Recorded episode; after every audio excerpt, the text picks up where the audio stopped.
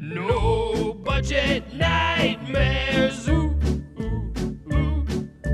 No budget nightmares. Ooh, ooh, ooh. If you got just a little money but a whole lot of heart, Doug and Mo will sit back and watch your art. It's their duty just doing their part. Now let's hear if they recommend it or not on No Budget Nightmares. Ooh.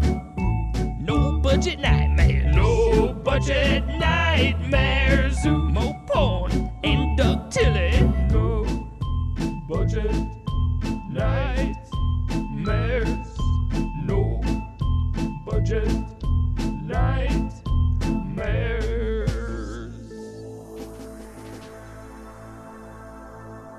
Good evening, ladies and gentlemen. Welcome to No Budget Nightmares. This is Mo. He's a bad film hating while I skating all the while masturbating. That's Mo Porn, yeah. And with me, as always, is the one and only Doug Tilly.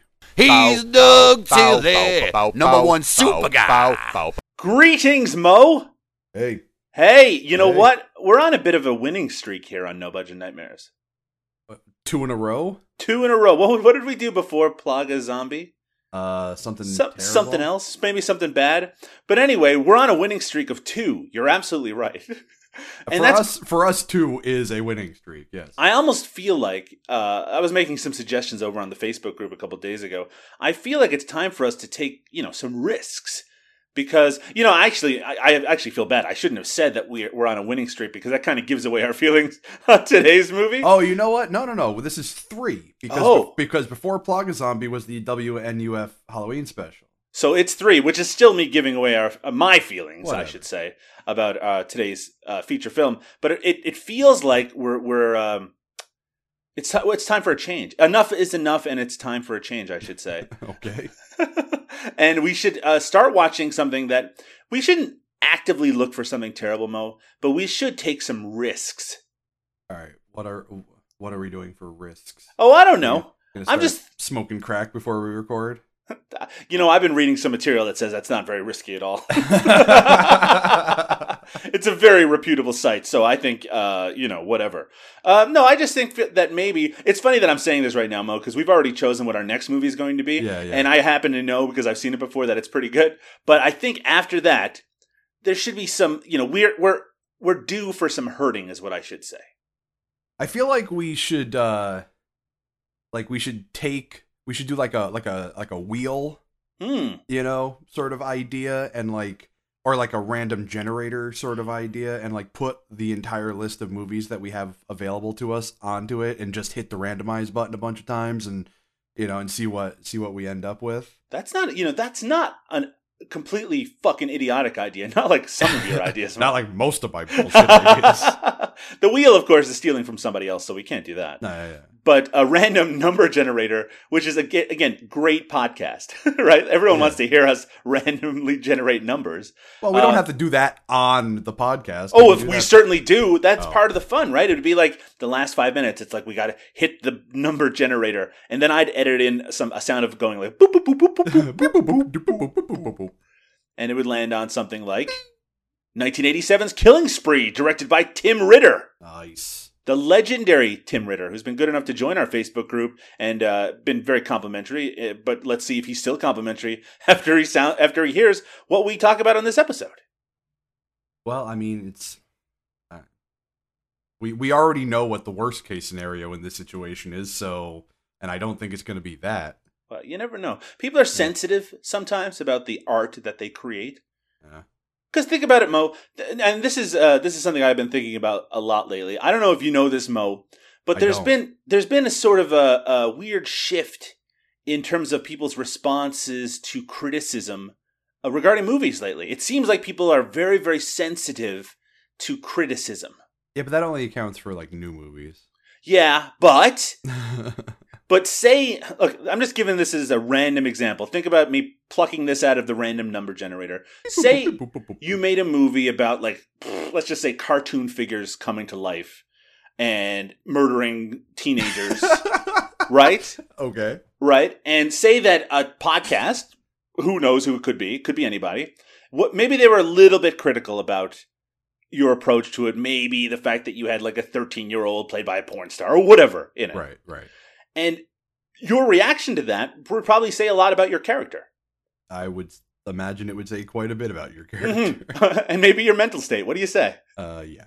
Yeah, so that's just a theoretical situation that I'm talking about. So Tim Ritter, who again we love, and who we've I think we were very uh, even-handed in our treatment of Truth or Dare, which is a, a lot of fun, and we'll be even-handed with our uh, treatment of Killing Spree. But you never know; you might say something that would make him feel like we're attacking him or attacking a friend of his. You just don't know. You don't know. That's that's the risk of doing a podcast about a movie and then connecting it with the creators of that movie. Well, I have to be careful in this one too because if I if I say anything bad about Joel D. Wynkoop, I might not get those great birthday videos that he sends me every year. I get those videos too, Mo. I love I love that video. I fucking love it. What could we possibly say negative about Joel Wynkoop, who is in 1987's Killing Spree, directed by Tim Ritter? Um, honestly, nothing. He's fucking fantastic. Also, he's a karate master. I love. Oh my god, the whole karate thing. Oh man. He, he is a master of the martial Look, arts. if look if he didn't disown us after our treatment of Light of Blood, you know. like you heard that fucking commentary. Ah, true. I just feel I feel like the world has missed out by not casting Joel Wynkoop as Iron Fist in the upcoming Netflix television series. because I mean, I would watch the shit out of I that. that would be terrific. Anyway, we're we we come not to insult, we come to praise because of course right, right. Joel Wynkoop could probably I'm not actually you know what throw probably in the garbage. He could certainly beat the shit out of Mo and myself easily. easily. He I saw him beat up a werewolf once. So, you know, he's a tough guy. And that's only from a few years ago. I once saw him kick a hippie in the face Oh yeah, several times. And several times. and he certainly gets a quality fight scene in 1987's Killing Spree. And that is what we're going to be talking about today, Mo. 1987's Killing Spree. Yep, yep. Now, had you seen this movie before, Mo? I you know I feel like I had, but at the same time, like I didn't remember enough of it. You know, so if I did, it would have been late '90s. Um, so I'll just say that this is my first time watching it, just No. because I, you know, I mean, this this was probably like again. I'm in a very similar boat, but I'm almost certain that this is my was my first time watching it. Though I've actually watched it several times since then because I wanted to check out the commentaries and things like that. Right, Get a lot of that behind the scenes info that I'm best known for here on No Budget Nightmares. Uh, what is That- your wait, biggest? that that's what you're known for. that is what I'm known for. That and my girlish laugh. Uh, Mo, what is your biggest takeaway from Killing Spree now having seen it? um, don't get hippies mad.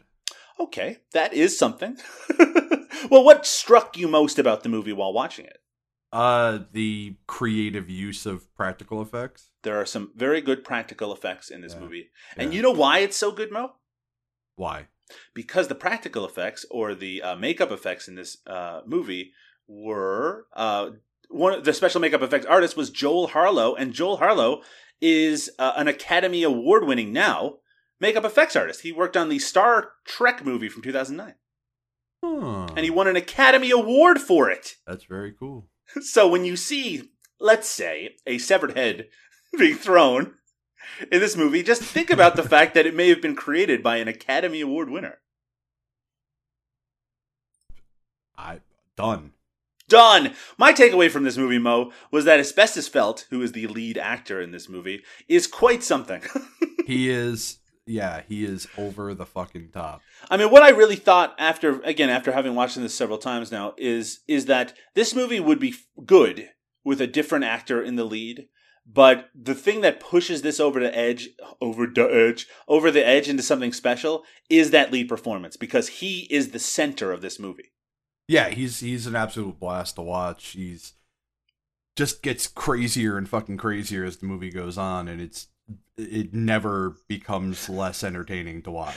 And he starts out pretty fucking crazy. Yeah, he starts off pretty nuts, but then like he like like what I what I wanted to know during the whole entire film is that why any of the people who he kept requesting come back to his house would come back with this guy like maniacally laughing you know, into the phone and like talking in the creepiest possible.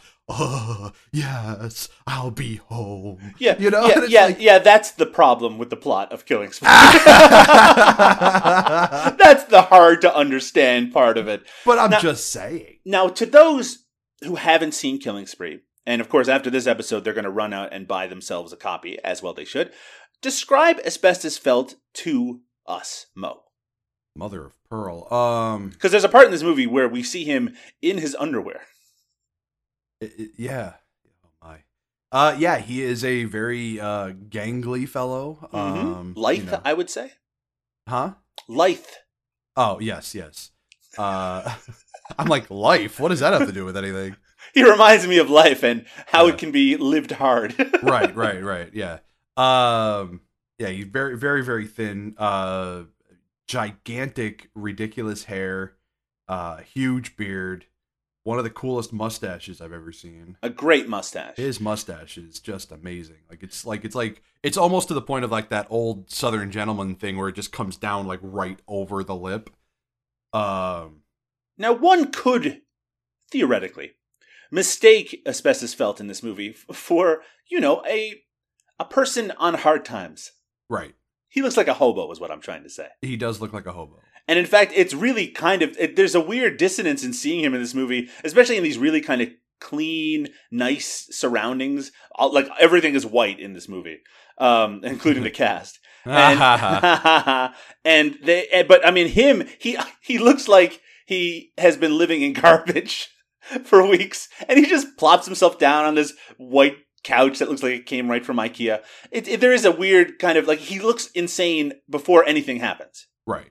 Which is great so i should mention that tim ritter the director of this movie good friend of the show he was a mere 18 when he made Killing Spree. I mean, he was incredibly young uh, when he made Truth or Dare. This is really, he started, I guess, in on the script very soon after that movie was released. So this is a teenager making this movie. Mm-hmm. And one of the things on his commentary that he kind of reiterates is with the technology that it's available now, pretty much anyone who wants to make a horror movie should be able to reach a similar sort of quality to Killing Spree. And that is something that's really important for us, you and me, and also our listeners to remember, Mo, because sometimes I feel like we accept mediocrity as excellence. Oh, I agree. I, I think also that people who write about uh, micro budget films and filmmaking that sometimes we we we too often give points for effort. I mean, I I include myself in that. Well, we, Um, yeah, I was gonna say we do it on here too. We do it all the time, and I mean, to a certain extent, it, that that it's it's worthwhile. I think you should do that.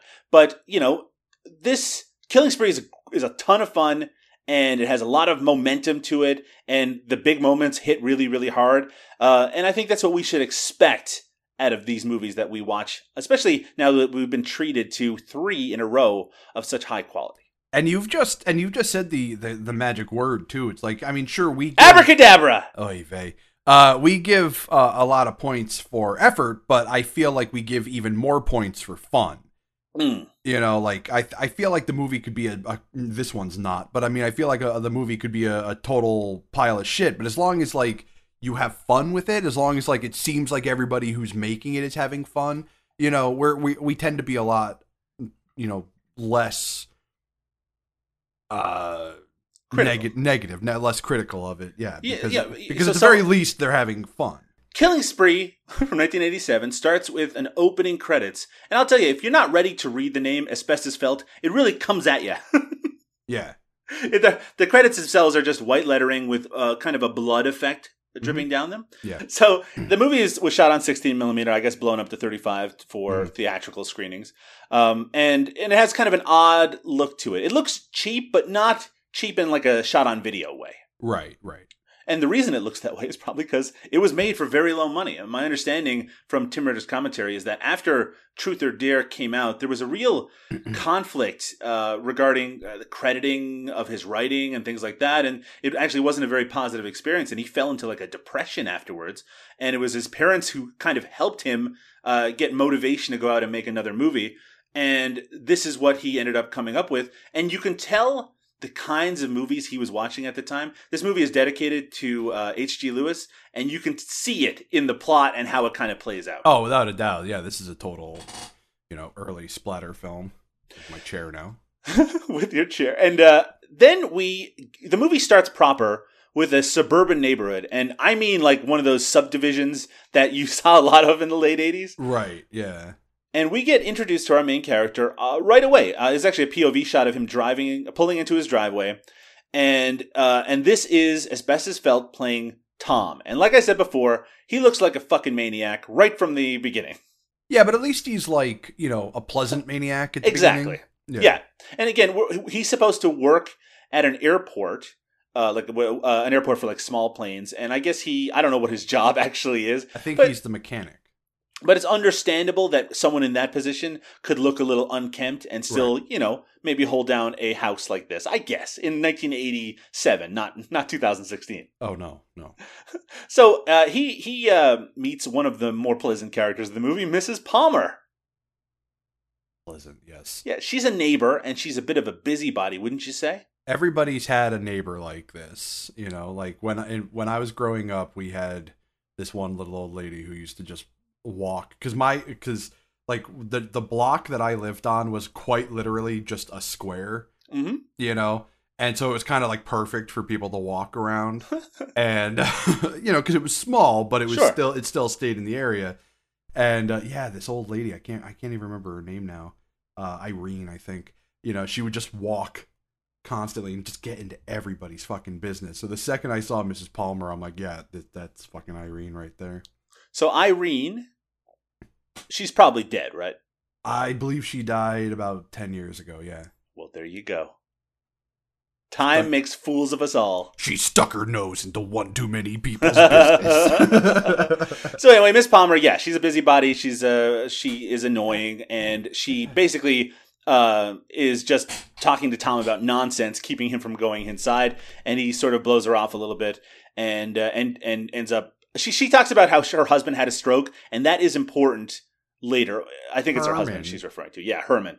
And or is it that herbert doesn't matter. It'll become important later, but we'll we, get back we to it. never meet him anyway so it doesn't matter So he goes inside and sits on a nice white couch, and then his wife, his his fairly recent uh, wife, Lisa, comes in. Isn't Lisa a name that I that you connect with the late eighties as well? Oh yeah yeah Leeza Gibbons, remember Lisa her? Leeza Gibbons. It's all about Leeza Gibbons. Yeah. So they have this exchange, which is fairly innocuous, but it will be a nice counterpoint to everything else in the entire movie. Hi, hon. Oh, God, I'm glad to see you. You're the best thing I've seen all day. Oh, rough day, huh? The worst. God, I'm so tired. It's unbelievable. So she then uh, tells him, even though he's very tired, in fact, he looks tired throughout this entire movie, Yeah. that that Ben is coming over tonight. And who's Ben, Mo? Ben is Tom's best friend. Mm-hmm. He's also one of the pilots at the uh, uh, airline. Yeah. Airline, right? Sure. And he also is like thirty He's years older. Yeah, yeah. He, Tom. he he comes from the um from the Henny Youngman School of Comedy. Oh my yes. Uh, actually, I love Ben. I think Ben was like Ben's the kind of guy who me as a human would love to just have a couple of beers with and Sure. just and just talk with all night. Um, you know, and, until well, at least for like an hour and a half until I get fed up with him and be like, all right, all right, we're done. Get get out of the house now. But that seems to be almost the relationship Tom has with him because he all he says is that that he he finds Ben really irritating, even though he was his best man at his wedding. yeah, And then he says something particularly strange, which is when his wife, who who by the way, his wife is presented in this movie as like the nicest person in the world. who Uh, Lisa or Yeah, Lisa, like uh, being very forgiving of all of Tom's quirks. Yeah, But well, she- and, and like the more we learn about what's happening, the more you realize she really is. Yeah, absolutely. So she tells him that she's making pork chops, and he goes, "Oh, great, pork chops! I hate pork chops." Who hates pork chops? Aside from Jewish people and Muslims, and, yeah, and vegans, yeah. but the rest of us love pork chops. We we better love pork chops. They're fucking delicious. So a little later on, they're having dinner, and we re- it reveals a little bit about the fact that Tom and Lisa they've been married for six months. They have kind of like chit chat about the plane. Mhm. Um, And also, uh, we learn a little bit more also about Ben as a character. He's a bit of a sleazeball.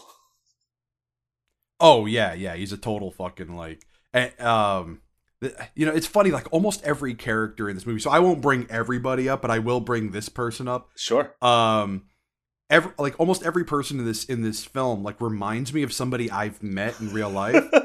yes. Uh, but Ben is, um, ba- I mean, almost like note for note, uh, like this, like my stepfather's best friend, this guy who looks like a fat elderly Roy Orbison, um, and his name is G- Gene.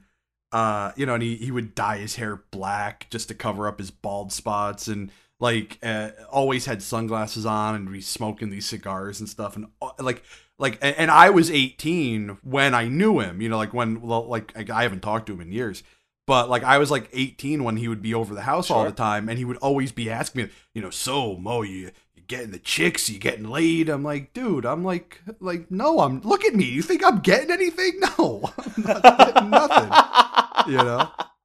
Uh, also, let's not have this conversation, sir.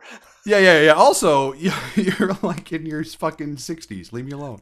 I don't want you to masturbate to the thoughts of the stories I want to tell you. So Ben mentions that he's been seeing a new woman. Her name is Angel, and she makes him feel young. Mhm. And, and he, he, he leans really close to the camera. He's like, "She just turned eighteen last week."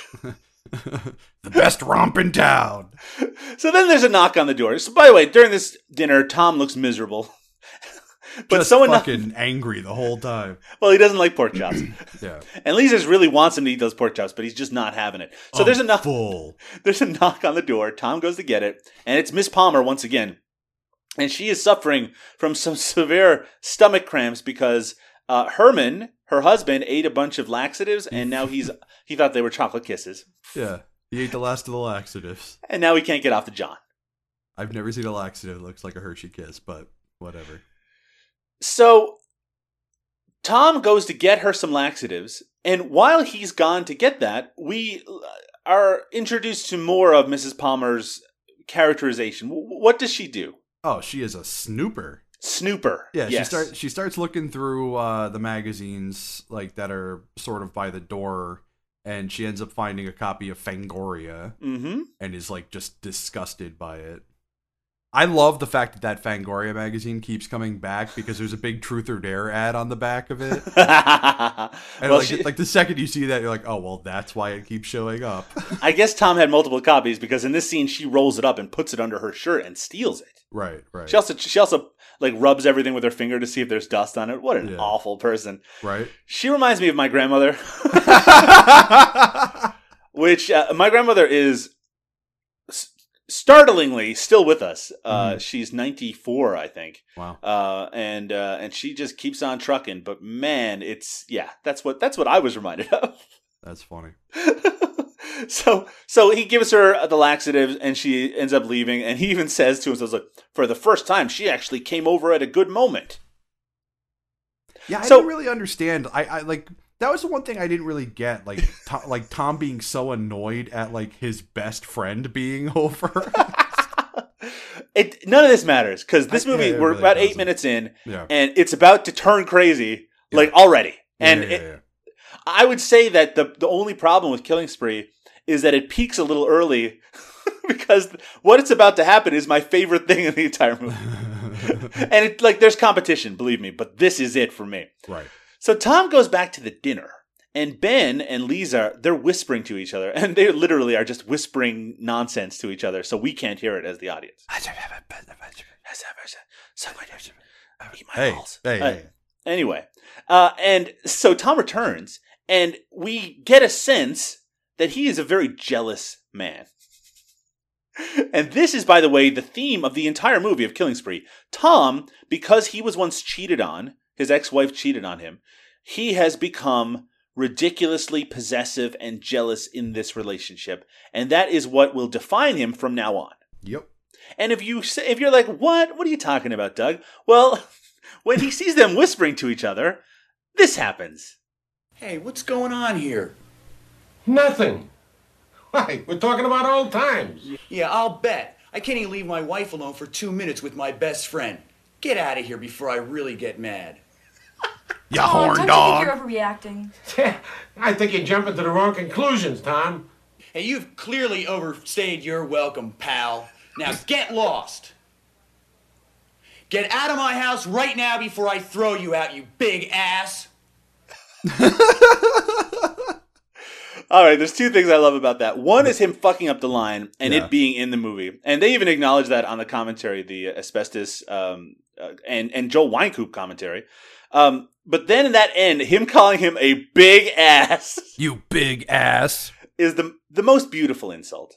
It, It- it, really, it's it the one. really it's really underused, I think. Yeah, I'm gonna start using it more in my in my daily life. Now Ben ends up leaving, as you would imagine, after this. Mm-hmm. And Tom goes into the kitchen and it looks like he might be feeling a little guilty. Now, Lisa would be perfectly justified in saying, What the fuck is wrong with you? but instead, she like goes up to him and sees if he's okay. And, uh, and she, you know, she says that it wasn't necessary for him to fly off the handle, but, you know, she understands. right. Uh, at one point here, Tom is talking about how he's kind of disgusted by Ben being so lecherous. And he goes, He wants to get laid on the layovers, if you can pardon the pun. I love that line.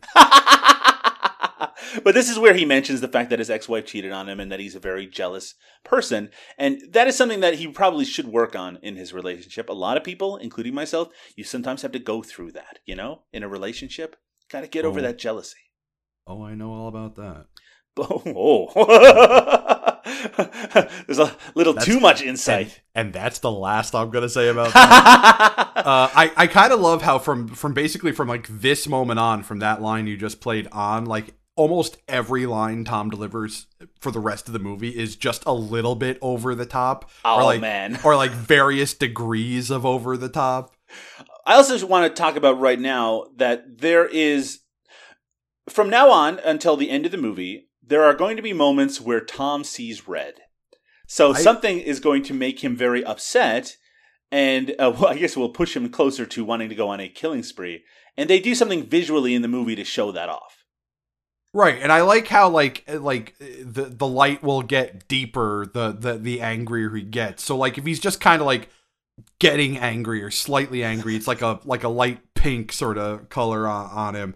And then like later in the film, you start to see just getting more of a darker red. I, Yeah. I thought I thought that was like a great like visual, you know. It was uh, The- apparently, I mean, I uh, pr- uh, quite obviously a reference to Creepshow, uh, that kind of candy colored, uh, cartoonish lighting, but it really Yeah. works. I mean, it it- works it's great.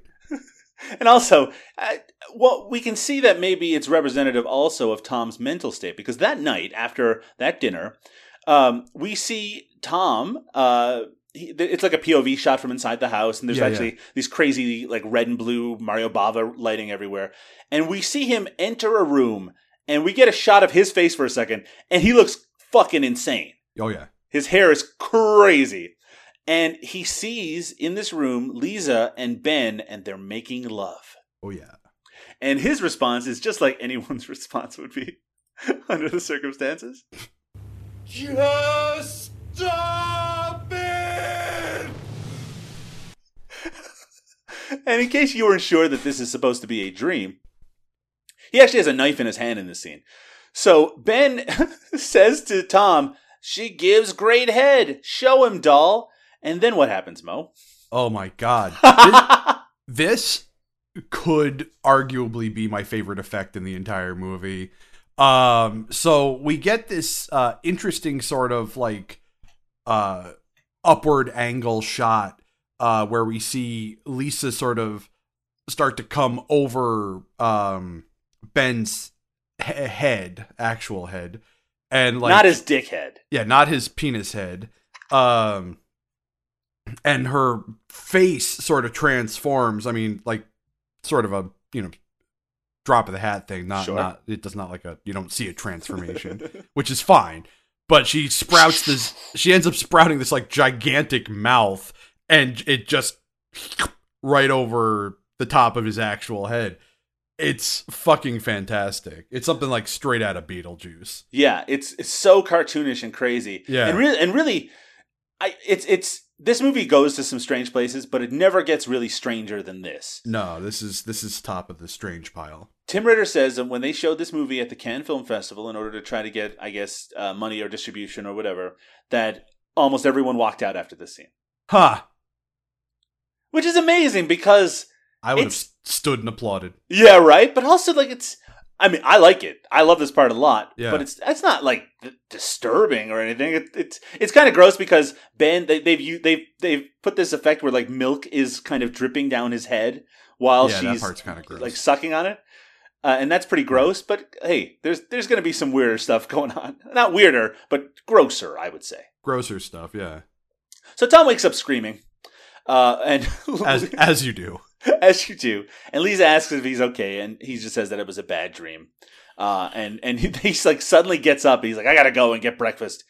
And we do see him briefly uh, working at the airport, where uh, he sits down next to this guy who gives him a letter with, and the guy wants to be there when he opens the letter because it's his paycheck as well, but it also has some news in it.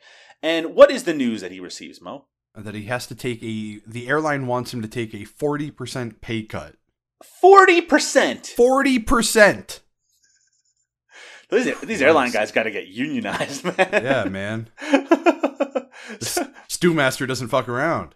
I like his response, which is he is upset, but he's more annoyed than upset. So he's like, "Oh man, now I got to get a part-time job just to make house payments." It's actually pretty pretty accurate line read there. Yeah, it was pretty good, eh? Yeah, yeah. The the key is to not give a shit about what you're saying. oh, and then, we, then we get the the fanciest edit in the entire movie. The camera zooms into the the check in uh, Tom's hand, and when it zooms out, Lisa is looking at it in uh, in their their house. Uh, I see. uh, I didn't even pay that much attention to. It was pretty sharp, I thought. Uh huh. So Li- Lisa uh, mentions that you know she can help. She's not working at the moment, uh, but she could go back to work. She has a journalism degree, uh, but she also could go back to uh, what was she doing before? That, She was an airline stewardess. an airline stewardess, right? But of course, uh, Tom, his jealousy flares up. He does not want her to work. Right, because she'd get hit on and possibly meet somebody who's less disheveled.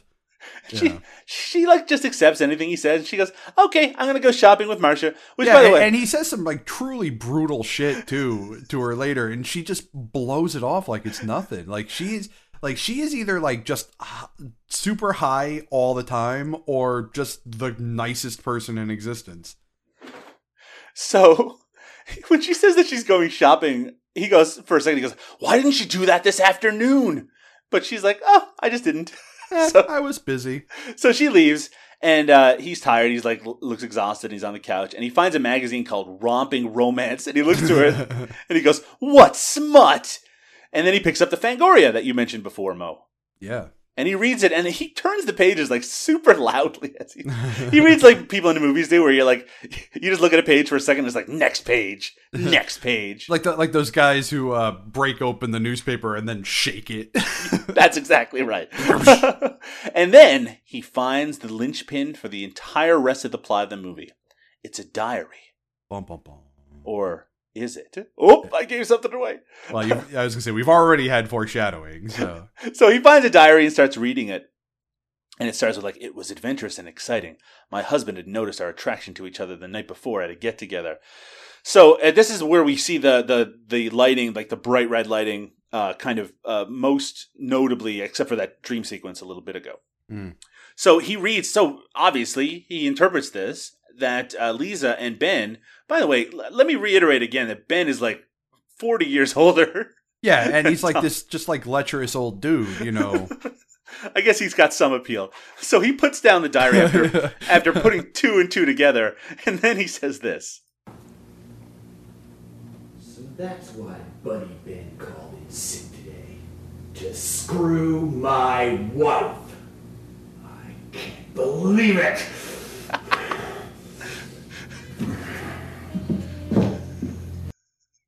So yeah, he's a little upset. I don't know why like the like the sexy sax music played. yeah. There's some issues with the soundtrack to this movie overall. Yeah. so um, then something really interesting happens, Mo, and you might say, "What are you talking about, Doug?" I don't remember something interesting happening here. So Tom goes out to the woods to read the diary and to I guess I mean that's really it. But the reason this and and then we actually see a sequence of him going to the beach and he's super pissed because of what he's been reading and he just punches someone randomly in the fucking I head. I fucking love this moment so much. Like, cause yeah, cause he's just basically like just punching and kicking his way down this tunnel just at nothing, you know. And then the dude gets in his way and he fucking punches him over the side of the dock or the pier. Then he finds another guy like in the surf, right? He's in the water. He's- yeah, he's out in the water and this dude's jogging and must have splashed him or something. And he just fucking attacks the dude. And I'm like, is he drowning him? What's really interesting about this sequence, like all of what we just talked about, is that it was actually filmed by Asbestos Felt. Uh, at one point during the filming, him and uh, he he said that you know why don't I go out because I guess he wasn't filming that day. Why don't I go out and get some more footage for a sequence in the movie? I'll just take a, a camera guy and we'll just get some stuff. And him and Tim Ritter apparently got in a big fight about it. At least that's the, what Asbestos' memory uh, of it is. Tim seems a little bit more like, ah, I thought I wasn't sure at the time, but now I'm sure. Uh, but he went out and just got all that stuff in one day when just just out of nowhere. Uh, so that dude who got punched and fell off the edge of the stairwell, he just Uh-huh. did that out of nowhere. Wow. Pretty amazing. little second unit stuff. Yeah, it's, that's exactly right. Uh huh. So, If so you he can call it that. when he by the way when he beats up that guy in the water for a second it looks like he killed the guy. Well, that's what I said. I'm like, is he drowning him? And then Right. finally he starts moving again. I'm like, nope, still alive. Okay. no, he can't kill anybody Not yet. it's not going to take too long for that to start. But I do kind of love how uh, when he's trudging back up the beach, like he walks back in front of like, and it's just seconds later, and he walks back up in front of the uh, the the pier, the dock that he was, or whatever it is, the uh, whatever it's called. Um, Yeah, The stairs. where he had punched punched the guy over the side. Yeah, and the guy had been laying on the beach before, and now he's gone. I'm just like, well, he's probably smart of him. So uh, we actually cut to a little bit later, and Tom is in the house, his house, and Ben drives up to it, knocking over his trash can in the process, and saying to his girlfriend Angel, "This is my best friend's house." So really, what Ben has done is he's brought Angel to Tom's house in order to make amends. I guess he feels bad about what happened at the dinner, which is strange because he didn't do anything wrong at all. Yeah, it seems weird to me that he would come back to apologize for something he didn't do. Yeah, right. Yeah. But anyway, I guess you know maybe it's just a way to to to patch up things, even if it wasn't his fault. Yeah, So and and it's a mechanism to ex- to uh, to introduce Angel to the to the movie. now, what's Angel all about? Ugh. I I dislike this character. well, So I've I- got good news for you, Mo. yeah. Um. Anyway, uh, so Angel's a uh, punk rock looking chick. She's got like a big orange Mohican looking uh, haircut. Uh, looks fucking ridiculous. Uh, she's carrying around an iguana. uh, and my favorite thing about her is um, there's a line coming up where she is quite clearly reading her script from her lap. And I just, oh my god, it made me laugh. But yeah, she's awful. She is just a bitch. Uh, she seems like a terrible human being. Yeah, I don't like to use the B word, Mo, but you're right. She's a total bitch. I, on- I, I only use it when it's appropriate. so she even makes like a comment about whether Tom is into threesomes by any chance. But they've been apparently her and Ben again, like forty years her senior. They've been partying all day long. Um, and uh, at one point, uh, Angel says, you know, she says like just right to Tom's face that he's boring and that she wants to leave because they have a concert they need to go to. Yeah. But before they go to the concert, What she a has to take a whiz. Well, yeah, you know, Well, as you would, right? as you as you do. Yeah. and before she leaves to do that, she says this. oh, and do me a favor while I'm gone. Um, would you get a purpose in life? That's a, what a kidder. It's really something. Ben's response. Yeah, she's, re- she's really something. Oh, what a kidder. What a jerk. well, Ben. Like, Ben- you're, like you're in the dude's house. Like you're like he's showing you hospitality by even letting your fucking high drunk ass in. And you've arrived just to apologize. Yeah. And then you immediately make a, jer- uh, a jerk out of yourself. Well, maybe this is more of the reason that Tom and Ben don't get along that well. Maybe. Because Ben then asks to Tom if he can have a toot. Oh, right. And he pulls out this big, ridiculous pipe. Now, when he said a toot initially, did you think what I thought, Mo, which is that he wanted some cocaine? I thought, yeah, I assumed that, and then he pulled the pipe out. I'm like, oh, he's talking about like pot. Okay, Yeah, he just wants pot. Who gives a Yeah. shit? yeah, right. Um, this is 2016. I mean, I guess I guess in '87 that was a big deal, and now it'd be like, yeah, sure, here. You thought he was going to pull out his, his vaping equipment and do big plumes. No, no, no, No? I did. No, I did not. You didn't think that? Probably smelled like cotton candy or something. Everybody says cotton candy. I don't. anyway, Tom, who who seems very confused about what's happening, uh, he says um, he'll go upstairs to check if he has any marijuana. And while he does that, a lot of really weird electronic sounds are on the soundtrack. Yeah, and it's really funny too because like just looking at Tom, like you know he's got pot. I mean, come on, Yeah, no kidding. The No guy, I think you could cut some of that hair off and smoke it. right? So Tom is upset. And he hides it well to a point. but he goes upstairs, and then we hear some maniacal laughter. Here's where he starts laughing, and he doesn't stop for the rest of the movie. for the rest of the movie.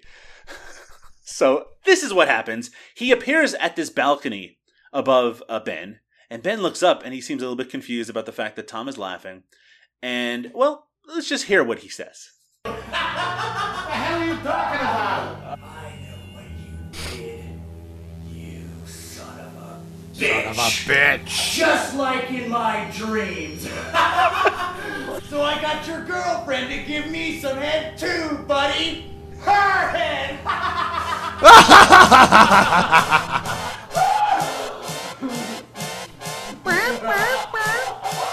to wild on this, bud.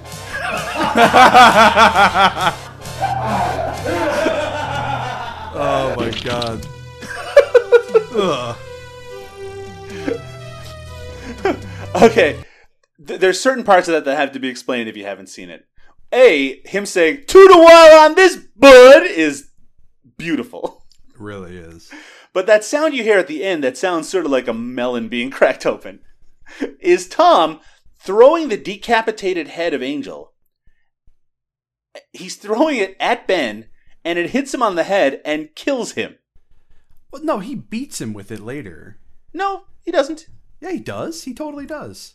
I There's- don't think so. Yeah, there's a shot that comes back later. It's very brief. Uh, there's a shot that co- where he comes back later and he's and he's beating Ben with the severed head. It's ridiculous. Well, it is ridiculous. Um, I, let's let's just agree that it's ridiculous. We'll agree that it's ridiculous. I love the, and by love I mean really hate the Foley effects. uh, but like they're they're so like terrible that it's awesome. Like like in case in point that melon cracking noise for for him tossing the head at, at Ben. Oh my god! There there's a scene later where um where the sound effects they use make so little sense that like it took me a second to realize what the hell was even going on. Um, well, when we get to it, I'll, I'll point it out. But, uh, but you, I have a feeling you probably know exactly what I'm talking yeah, about. yeah, yeah definitely. Now, Yeah, this is what's notable about the scene as well. This is actually kind of not a very nice story. Is No. is that Herschell Gordon Lewis? He saw this sequence from Killing Spree, Uh huh. and he was very apparently he was very um, upset at the quality of the dummy head used in the sequence. What was he? Was he pissed off that it wasn't a styrofoam wig head with That's paper? the thing. Like, like let's face it, the effects in a lot of Herschell Gordon Lewis movies are piss poor. Yeah, I mean, like, there's a lot of really fun stuff in in HGL's work, but I mean, like, the fact of the matter is, is that this is the same guy who, like I just said, used a styrofoam fucking uh, wig head, or you know, like the same sort of guys who would do the uh, wig on a watermelon trick, you know. I like that trick though. Yeah, it's it is it's a lot of fun. He was especially also- the tr- the classic Troma one. He apparently was also very critical of the fact that this scene doesn't have very much blood in it. There wasn't Yeah, there isn't, but that's fine. It's not like there's no blood in the fucking movie. right. And for that sequence, for that particular bit, it's like it's really important that you get across that this is a man getting hit in the skull with a severed head. Doesn't really need to be all that bloody, though. Maybe a bit of blood on that guy's head would help. Right. a little something. So uh, Tom then proceeds to bury Ben's corpse. Uh, uh, apparently, again, this is another little bit nugget from the commentary. They tried to uh, film this part at night, and it was so dark that you couldn't see what the fuck was going on. So that's why it takes place basically in bright sunlight. but he and like it's it's within like visible distance of where he lives. but I guess it's okay. He's just gonna bury some corpses there. Well, I mean, later on, he doesn't even fucking bother burying him anymore. He's just like, ah, well, here's an oil drum. I'll just stick it in there. Before tossing uh, uh, Angel's head into the uh, the the grave, he gives it a nice big kiss. Yeah. Gross. Except it's just a fake head. Ah, whatever. So a little bit later, uh, Tom is asleep um, on the couch, or is he? and Lisa comes in, and she comes in just to see yeah, that he's asleep. Uh, but she finds her diary on the table in front of him, and she kind of picks it up and walks off nervously. And then we we see him open his eyes, and we get a big close up of his crazy face. I love that crazy face. Apparently, this shot was a tribute to Maniac. Hmm. Yeah, the Joe Spinell film. Yeah, yeah, yeah. I, I assumed you didn't mean the Elijah Wood version. well, there's also a movie called Maniac from like the 1930s that you could have been confused by. Oh, fair point. Next day, The Dwain Esper one. there you go. Next day, Lisa asks Tom if everything is okay. And he's back to kind of his old self again. He's just talking about how he's been tired and he just didn't feel like moving off the couch. So she she's like, okay. So she goes off to play tennis. She's like, here, have some breakfast. I put some donuts on a plate for you. You know what? I think eating donuts for breakfast is, is a much more popular American thing than it is in Canada. We, I don't do it. But it, some places do it, right? People Yeah. do it. Yeah, people And- eat donuts for breakfast. I don't fucking get it. So uh, she mentions that the electrician um, is is going to be visiting. I love the fact that like it seems like every day for you know several days straight there are people showing up to work on things in the house and they're just complaining about how they have no money. Right. well, shit's got to get done. Look, it, I guess. look, I don't have any money either, Mo. But when my television broke recently, it had to be replaced. Uh, no, I hear you. That's a fucking priority. That is anyway, a priority. so she just mentioned that there's, I guess, some of the wall sockets are not working properly, and the electrician is going to visit, and that makes Tom very anxious, and he leaves suddenly. And she seems concerned, but whatever. So later, we see the electrician knock on the door, and he, immediately she seems to be flirting with this guy. Well, I love yeah. In my notes, I, I say the electrician shows up and she opens the door like it's the start of start of a bad porno. Yeah, right. It really is. His line is like, "I hear you have some wall receptacles that are not giving you any juice." Before we, we continue with them, it actually cuts to Tom, who instead of at being at work, he's at some sort of like bar. He's at a bar, yeah.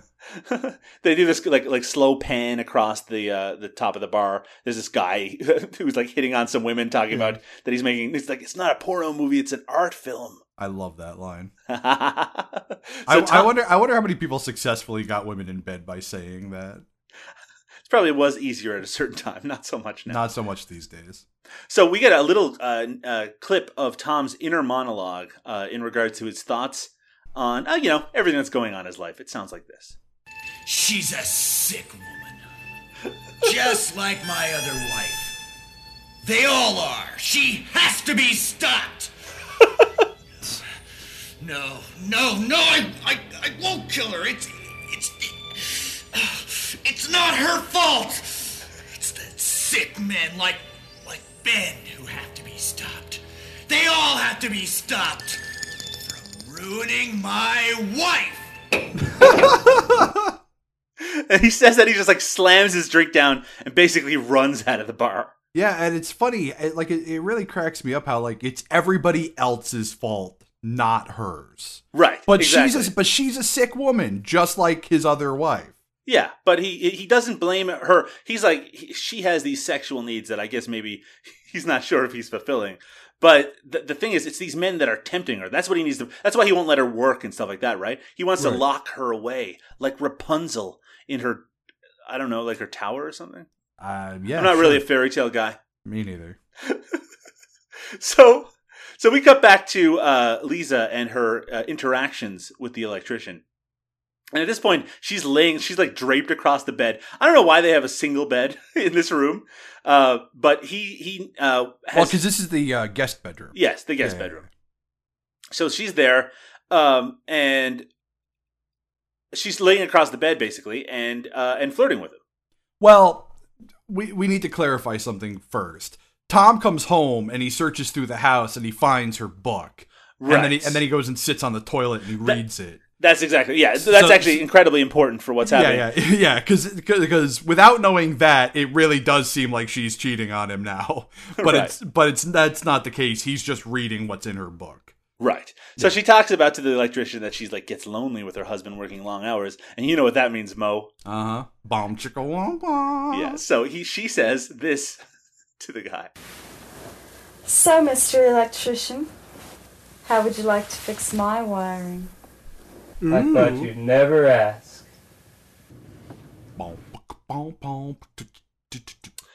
The actress who plays uh, Lisa, Mhm. she uh, she does not uh, show any skin in this movie.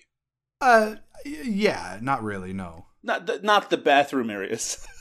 not the bathing suit areas. Bathing suit areas is probably a lot better way to say what I said. Yeah, yeah, yeah. Um, because uh, apparently that was something that, that there was some contention about it. Like some of the producers didn't want to have any nudity, which is the last time a producer has ever suggested that. I think. yeah, um, first and last. Yeah, right. But also, she wasn't comfortable doing nudity, and they didn't want to switch her out because they wanted to keep her acting prowess in the movie. Right. So uh, let me play that clip again.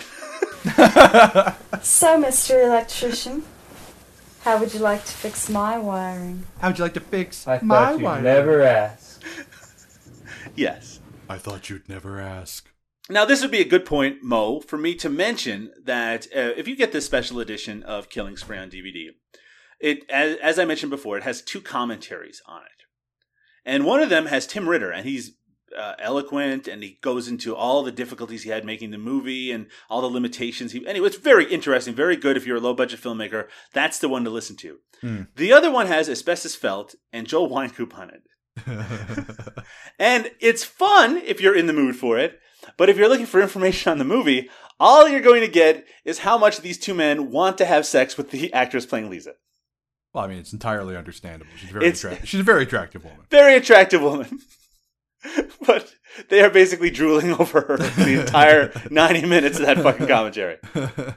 there's a there's a moment here that I fucking love where she so she Yes, I know exactly. what she slides she slides under the under the covers fully dressed and uh, the electrician starts to get naked and he just smacks the shit out of the ceiling fan as he's pulling his shirt off Well, that that'll play into something that happens a little later. yeah it's, i think it's unintentional Yeah, uh, no kidding.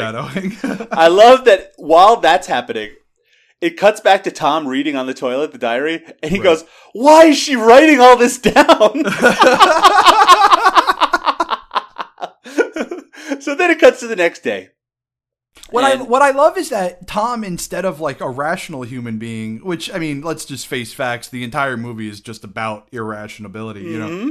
uh, or irrationalness. Um, instead of like a, like a like a rational human being, instead of just asking her what all this is about, he just, just keeps reading it and getting angrier and angrier. I mean, it, clearly, if this woman is cheating on him, you would bring it up. Well, I I, think I think that's a sign of a of a uh, difficulty in a relationship is lack of communication. Right. so fucking ridiculous. Speaking but of I, I mean, I have a hundred percent fail rate in relationships, so you know, I I'm not one to even talk. so the next day, Tom is not feeling well. Or, So or he's like- or so he says. he's laying in bed and uh, and Lisa's checking on him asking if he has a virus and he just says that he's just tired he just needs to rest so she goes out she says she'll be back later this afternoon He says And- the stew master will cover for him. yeah that's right who's someone who he works with Yeah. so she leaves and he immediately gets up and does what mo He immediately starts sharpening giant machetes.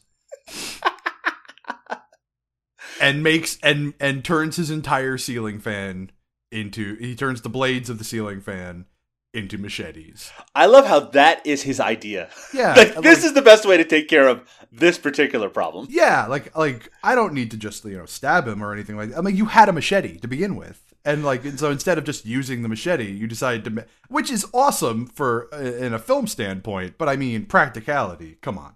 So he calls the electrician to say that uh, one of his wall sockets still don't work even after the electrician came the day before. like he gets really irritated talking to the person. He just goes, "It just goes off and on for some reason." It's not. It's not my wiring. It's your wiring. so then the electrician comes to check on it. and this is another amazing fucking scene. This is one of the most oblivious uh, electricians of all time. because he goes into this room and there is a fucking ceiling fan with machetes on it, and then this happens. Funny, I've never seen fan blades like these before. and you got this thing awfully low, too. How about a haircut slime ball? oh, mother.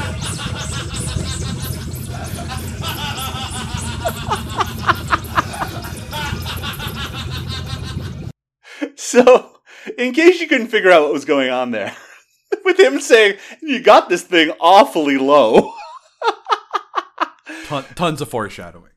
Tom grabs him by the legs. He goes, How about a haircut slime ball? And then he puts his head up into the fucking machetes, where it gets lopped off in a very obvious reference to Dawn of the Dead, where the helicopter blade uh, cuts off the guy's top of the guy's head. And then Tom just sits covered in blood, laughing like a fucking maniac. Yep. It's And- beautiful. And then the next scene, we get one of the greatest visuals ever. what is it? What happens? Oh my god. So we uh, we cut to the next scene, and Tom. Well, I mean, Tom first stashes the body in his attic and moves and, and moves the truck. Um, Jesus. But then he's got some cleaning to do, right? and then Mo? he's got some cleaning to do, and he just and this motherfucker strips down to the most ridiculous pair of underpants I have ever seen. Um, in fact, if you're a friend of mine on Facebook, uh, which is probably not a whole lot of you, um, I posted the screen grab of this. Uh, I couldn't see what it said on the front of it, on the front of his underpants, but he's basically wearing the tiniest fucking black underwear ever, and it says something on the dick, and it says on the ass. I gotta pull it up to yeah. It I says, guess on the I'm- ass it says, "Here's the buns," it says here's the buns. So I'm guessing like on the front it's like here's the dog or something like or that. I here's the know. wiener, or here's, Here's the sausage, or something. Like Right, right, something equally eloquent. But on the back it says here's the buns. So he's like vacuuming. He's uh, steam cleaning the room. Yeah, that's right. He's steam cleaning the room. shampooing, shampoo, Right. shampooing. shampooing. so, so Lisa arrives and uh, she's a little confused about what she sees, as was I. and she was like, "What are you doing?" And he's just like, "I'm just cleaning the carpet. It hasn't been cleaned in five months since we moved in here." So yeah, he's acting like a weirdo again. but she says, "Well, you didn't have to shampoo it," which leads to the, you know, there's a lot of great line readings in this fucking movie. Oh yeah. This I think is my favorite in the whole thing. Well, silly, you could have just vacuumed. I mean, you didn't have to shampoo it. Oh no, it was quite a mess. More than you'll ever More know. than you'll ever know. He's just laughing right in her face, and instead of going, "What, what does that mean?" She's just like, "Okay." Yeah, exactly. And that and that and that was the point I was bringing up earlier. Like he's maniacally laughing like that every time he's setting up one of these kills, you know, or explaining one of them. And like nobody ever questions it. Like all of a sudden this dude's just maniacally laughing and everybody's like, "All right." I mean, the, the impression you get is that he's just always been a fucking weirdo. yeah. More And she's just more than you'll ever know. Oh no, it was quite a mess. oh no. so, uh, the that night they're actually both just laying around in robes for whatever reason. Hey, why not? And uh, she, they have a conversation about how he's possessive and that she should really get a job. And he's like, "No, no, we don't need to do that." Then she's like, "Okay, let's take a look at what's on TV." Uh, by the way, this is 1987, so she doesn't have a clicker. She has to go over and turn on the television, Ah. and she discovers that it's broken. No. So you know what that means, Mo? It's time to call in the wine the Wynkoop. That's right. The karate master himself the gets to be karate called in. master himself. He did all of the karate choreography in this film. So that's right, choreography by Joel Wynkoop. So Joel Wynkoop he is the television repairman. Uh, we do see the next day. There's a shot that's right between her legs as he's fixing this television. I love that shot. He talks about how he went to electronic school but wants to open up a kickboxing and karate school. It was like judo or something like that, right? Yeah, right. And and then uh, he says that it's going to cost him fifty five dollars, but he likes her, so let her do it. He'll let her have it for forty dollars. Ah, those uh, that 1987 money. Now, Tom is supposed to be at work, and really he should be working because they obviously need the money. But we see his boss get a call. Well, actually, his secretary gets a call from Tom saying he's not coming in. And the boss guy's like, he's a bit pissed off. He's like, what's he doing? He's not paying attention at work? I wonder why he's so distracted. and I like how the uh, the secretary is like at the boss's desk answering the phones, you know, and she's like, "Oh, you're not coming in again, Tom? Okay." Then we actually see Lisa get a call, um, and she picks it up. And this this is one of those red herring scenes where it's like, look, if you're watching the movie up to this point, you probably have already figured out what's going on, at least to some extent. Yeah, Like, I, you, I know, figured it. I figured it out pretty quick. yeah, right. I mean, it's presented in a way that you can obviously because all these scenes of her cheating on him are done in a fantasy style sequence. Yeah, then not to mention the fact that, like, yeah, they don't really. I mean, from the moment he picks up that romance mag, you know, like you're like, oh, okay, clearly I know what's happening. here. So unless you're a fucking idiot, you've probably put two and two together. so she gets a call in this sequence and from someone named Dan. We're gonna get messages on the Facebook group like, well, I guess I'm a fucking idiot. Well, person, theoretical person, yeah, you're a Yeah. fucking idiot. Yeah, I you're a- figured it out, so you should have figured it out. Yeah, and I'm a fucking moron. And I'm I from Newfoundland, so uh, you have no excuse, sir or You- madam. You win. Um, so she she gets a call from someone named Dan, and she goes, "I can't just break away. Tom would suspect something, and I don't want to make him mad." Which makes it look like she's trying to get away to cheat on him, Yeah. But that's not really what it is. We'll find out a little bit later. Is that Dan Jerkins? That's right, Jerkins. so then she goes to get a shower, and uh, it's very clear that they're they're editing around her inability to do nudity. Uh, but this is one of those things that you and I know because we've watched a lot of movies. Is when you see a sequence like this and like someone goes to take a shower and it doesn't show anything, then you know that you're not going to be seeing anything for the rest of the movie from this oh, person. yeah, without a doubt. Yeah. No, no. Actually, it was fr- it was from the moment that the electrician the electrician came and she went under the covers fully dressed. I'm like, yeah, we're not going to be seeing any nudity at all in this. I like, by the way, you have to. I, I I didn't really think of this when I was watching the movie, but this is still being directed by an 18 year old. right. Right. Exactly. So she's getting in the shower. She gets. She hears the doorbell ring. So And- she answers. Yep. There, I was gonna say there are a couple of moments in the shower. I hate to sound like this total fucking pervert, but I'm gonna do it anyway. Uh huh. Um, you know, my name's porn after all. Uh, there are a couple of moments where you get a little glimpses of what's happening. You know, uh, uh, in the no no area, and it's like clear that she's just wearing a fucking strapless bathing suit top. Feels like I'm talking to Joel Wynkoop over here. Yeah, yeah, right. Oh my god, uh, oh this babe, oh my god, I wanna. and then and then someone says uh, this. Oh, oh. Look at those animals. Oh, they're so beautiful. Oh, I love them. Oh, they're Big big, kazoobies. That's right. That's right. The big kazoomies. See, So that, anyway- now, now that movie had some legendary nudity. so they uh there's a, a knock at the door or the doorbell rings she goes and answers it in a towel and there's this dude wearing a fucking idiotic cowboy hat This is the this is the most ridiculous character in the movie, and this is a movie that features asbestos felt.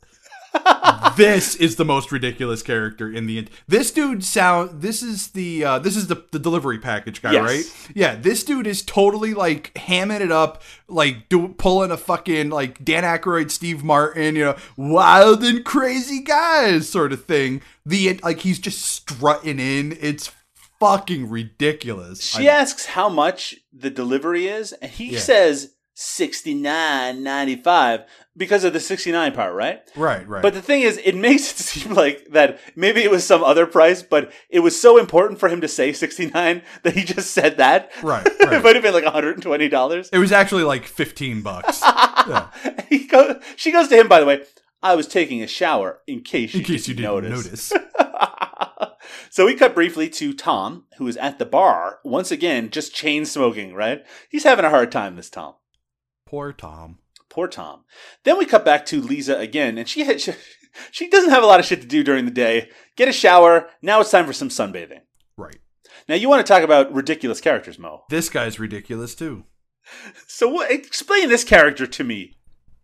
Uh, the uh, the chubby bemulleted surfer dude. Yes. Yeah, that's that's that's him in a nutshell. And he sounds like this. Like, hey, babe. Like, I'm from Norman Lawn Care Service, you know? I'm like here to cut the grass.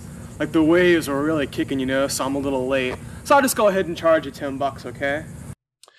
I'm gonna like shoot the curl and like you know gleam the cube. Gleam, yeah, gleam the cube. For those who weren't around in the late '80s, that was a character that was in a lot of uh, popular culture that probably didn't really exist, but also wasn't funny. no, it was never funny. You know, I mean, even the funniest version of that, the Spicoli in uh, Right. in Fast Times, you know, uh, even he wasn't that funny. It's amazing. You went for Spicoli, and you're right. That is absolutely the best example. Yeah. I went for that guy on the, the sitcom Step by Step in the 90s. oh, nice. Yeah, the Sasha. Um, Yeah, he was like a real life like martial arts. Yeah, he was a yeah, he was a fucking like kickboxing champ. so anyway, there was that kind of character around. This guy's annoying, uh, and um, yeah, so she's confused because she did not hire someone to cut the grass, but apparently Tom called him two weeks ago. What was the uh, Troma movie that he was in that he played like a cyborg? Was that class of 1999? Was that? I don't think Class of '99 was a Troma movie. Oh, maybe it wasn't Troma, but he was in it. Yeah, yeah, yeah, yeah. He actually was in a, a few of those. Like He was in a couple of decent things. If you So- want to call that decent, I guess. So she tells the mower guy to go right ahead. Yeah. So then, a little bit later, we see Tom searching the house for the diary. I guess uh, with the realization that she shouldn't just leave the fucking thing out on the table. Right. He finds it um, in the bathroom, and things go red once again. And he reads about her experience with a TV repairman. and this is where we get uh, really some choice Joel Wynkoop dialogue here. I'm trying to not laugh like really hard right now, but this is like one of the greatest pieces of dialogue in the so so she in this segment in this story that Tom is reading the television repairman is bragging about his physical prowess which leads him to say this listen carefully Why are You strong? You don't need any help then. What? Are you kidding? I bench press ten times as much as this. My karate keeps me in top physical form. You have a wonderful body then. yeah, I know. I work out. Yeah, every I know. day. You should see all my trophies at home. I've got second place for every karate tournament I've ever been in. Oh man. second place in every karate tournament he's ever been in Oh, that's such a great line. Like he's like not even first place. I became in second place. Oh, lo- Joel, you're the best. they cut to Tom reading the diary again and he goes great a muscular karate expert so then they cut to him reading about the delivery guy who's been invited into the house to have like a drink or something. And he comes in and he's like shucking and jiving like Dusty Rhodes. Yeah, yeah. Oh, yeah, yeah, yeah. Actually, Dusty Rhodes is a much better example. Yeah, I- like I mean, like I was thinking Wild and Crazy Guy, but no, man, he is full on Dusty Rhodes. Like you're just expecting like Sweet Sapphire to fucking walk in behind him. You know, supposed to be wearing like fucking black with yellow polka dots. So it's notable that Tom and Lisa's house has almost nothing on the walls at all. Um, almost nothing. Yeah. Almost nothing. There's one exception. What is it, Mo? It's a naked drawing of Lisa. Yes. There's a naked drawing. Oh, yeah. So anyway, uh, this delivery guy takes notice of the fact that that's Of course he does because he's the biggest fucking horn dog in the film. he's a little lecherous. So he sits He down. super he, start- lecherous. he starts reading that Fangoria uh, issue again. You are not allowed to be. You're not allowed to have that mustache and not be a lecherous maniac.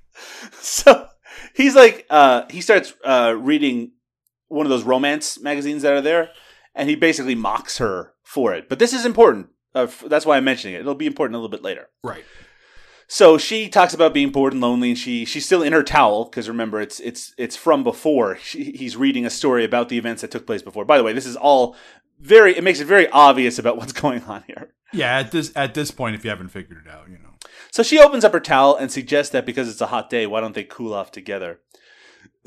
so the suggest I like, by the way, that that in this fantasy sequence, this fucking delivery guy is this fat, sweaty cowboy man Yeah.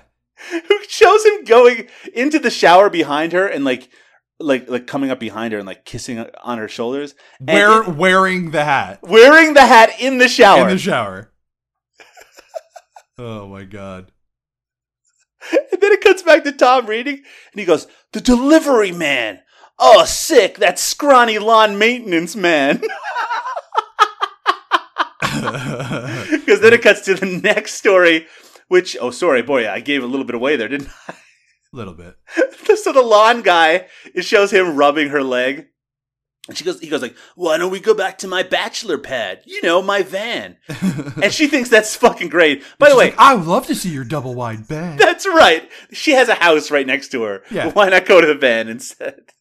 So the, she gets in the van with him, and it shows it start. I love. I love how he goes, I'll pick you up. And like he literally picks her up and carries her to the front yard where the van is.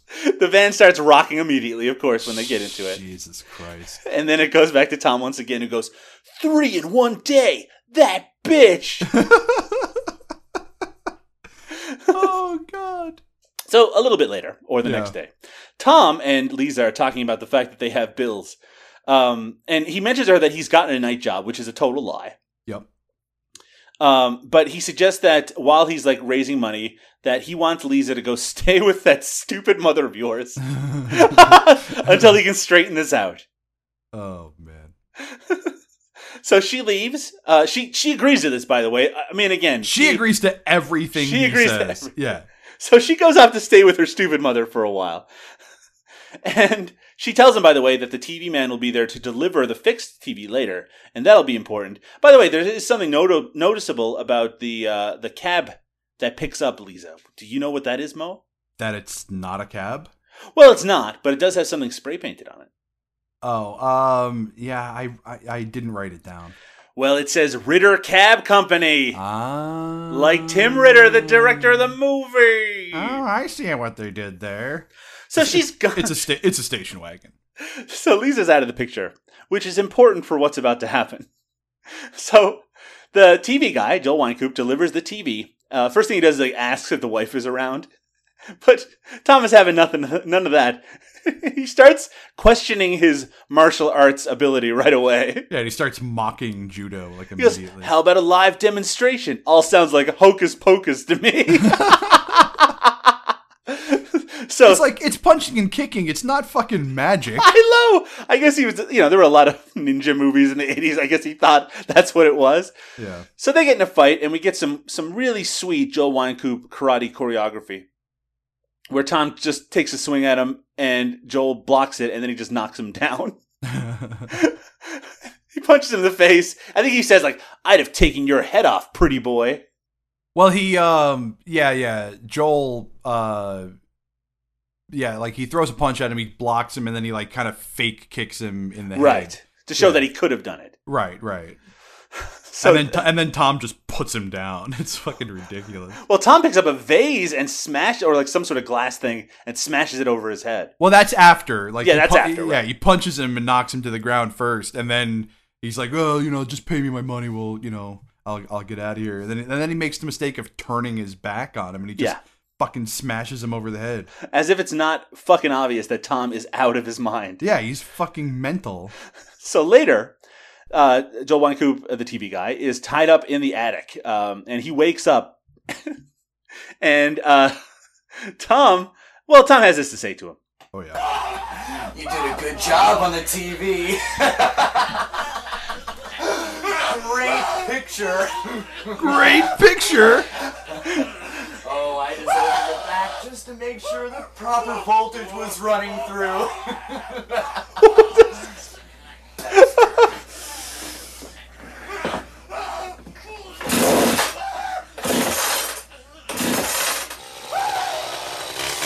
Well, anyway, that So, yeah, sounds. That's, him revving up a chainsaw. Yes. So he revs up a chainsaw. Uh, we get uh, the the chainsaw. We don't actually see it go into his stomach, but it's like it's a point of view of him pushing it towards him, Right. and then blood goes everywhere. And then we see Tom yanking out his intestines. Yeah, what do you think of this scene, HGL? Though the intestines are obviously piled up in front of his shirt, he's just like yanking them out. Yeah. And then he does something really weird with those intestines.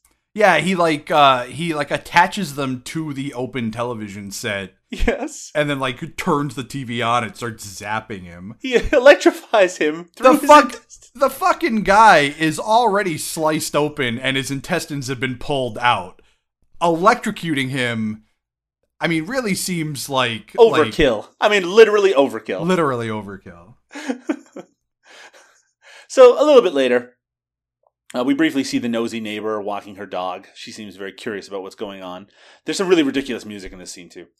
So we see Tom is on the phone and he's uh, calling the uh, the company, the delivery company, of course, and he's asking whether they pick up packages at home because he needs to send one out.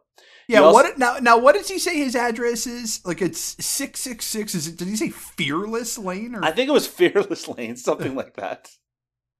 And he also calls the Mower Man Lawn Service. And he asks, he says that the guy who came yesterday missed an awful lot of things out there. So they, he tells him to send the same guy again. and he, we know he has plans because in the meanwhile, time, he's digging something in the backyard. So the mower guy arrives and he's like, hey, dude, what did I miss? Uh, he also yell. He also actually uh, admonishes Tom because in his digging, he's apparently cut a sprinkler line. I don't know why that. It was a part of it actually. It's it's it comes back once but it's like to no real Yeah. importance. So the motor guy says, "What did I miss?" And Tom goes, "This," and hits him in the head with the shovel. Yep.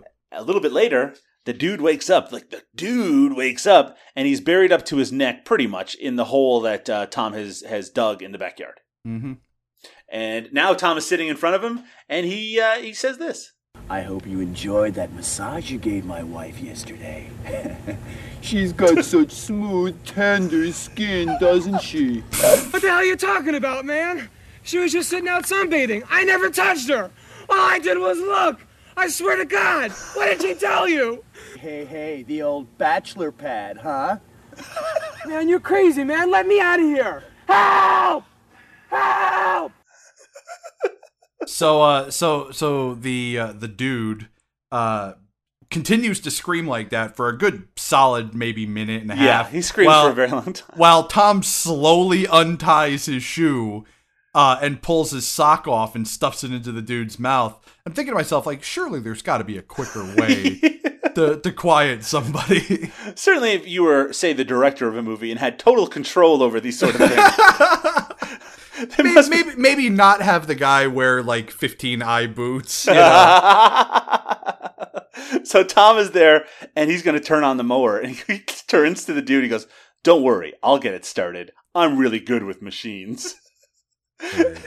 so uh, what? by, his- by the way, this is the scene with the truly terrible foley work in it. like there's just weird like squirting noises and stuff, and it's like I, it took me forever to realize what the hell had actually happened.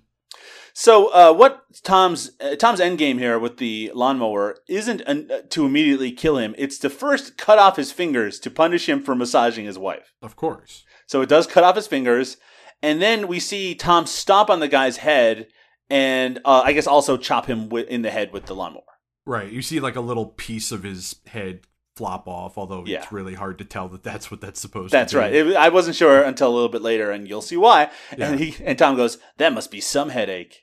Oy. A little bit later, Tom is working on his roof for some fucking reason. For some reason. He's up on a ladder on his roof, uh, and the delivery guy arrives. And the uh, sorry, and the delivery guy is actually he's.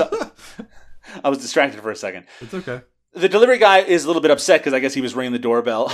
Because you think Tom would be expecting him, but he was for the. This is such a really strange plan that he has.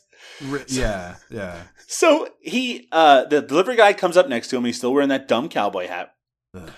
But he, uh, Tom says to him, "He's like, that's quite a hat you got there, partner." And that ma- means the guy takes it off for a second, which leads Tom to do what?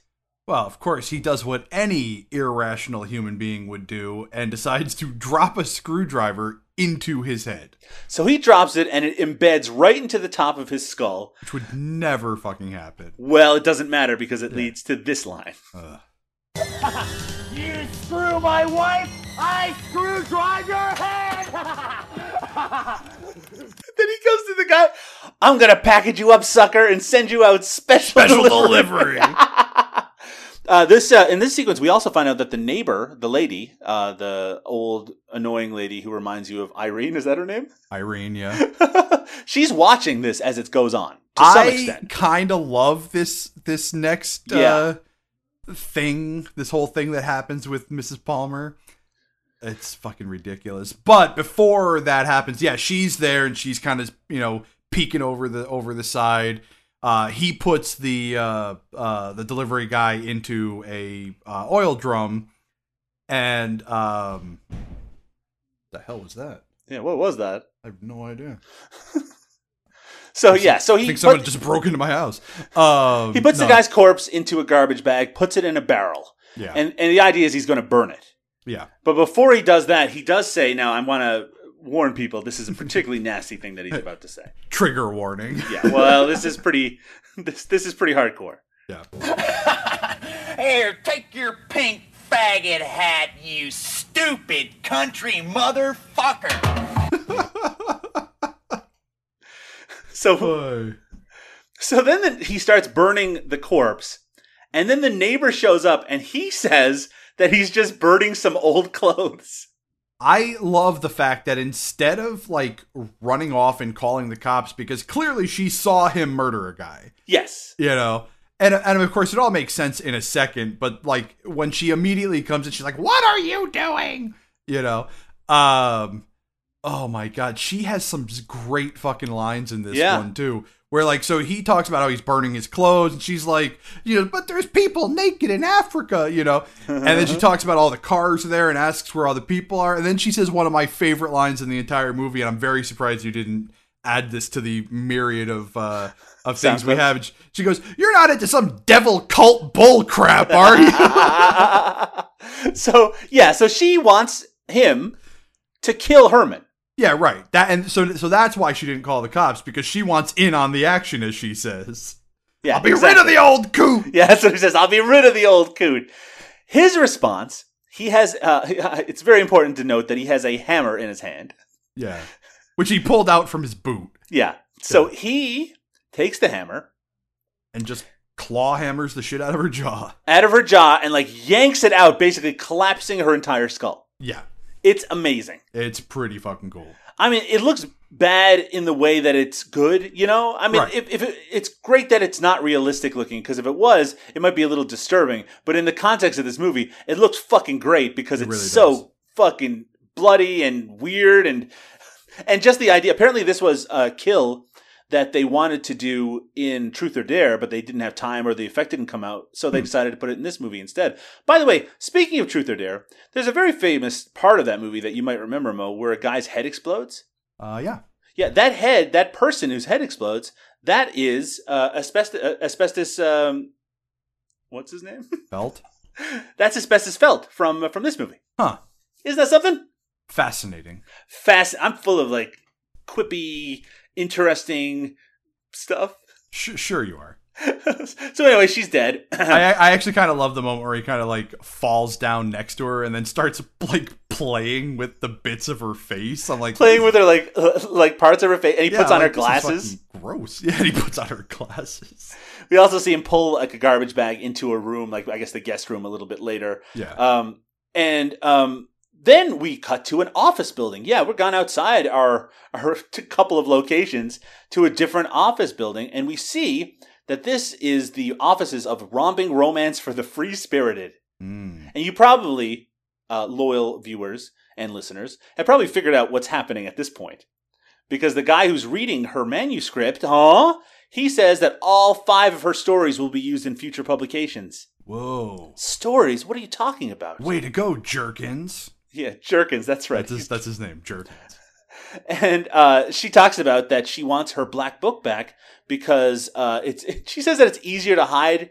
Um, she takes she like writes in that book instead of like a regular ledger because it's easier to hide from her husband. No, I guess not. No, clearly it's not. So then Jerkins, And, and this dude is getting seriously handsy with her. yeah, he gets he starts hitting on her really creepily. Uh, he, he suggests that they should go out and have a drink, but the boss man he hears him being an asshole, so he comes out and fires him. good. Yeah, he fires him like he's the uh the president of Fox News.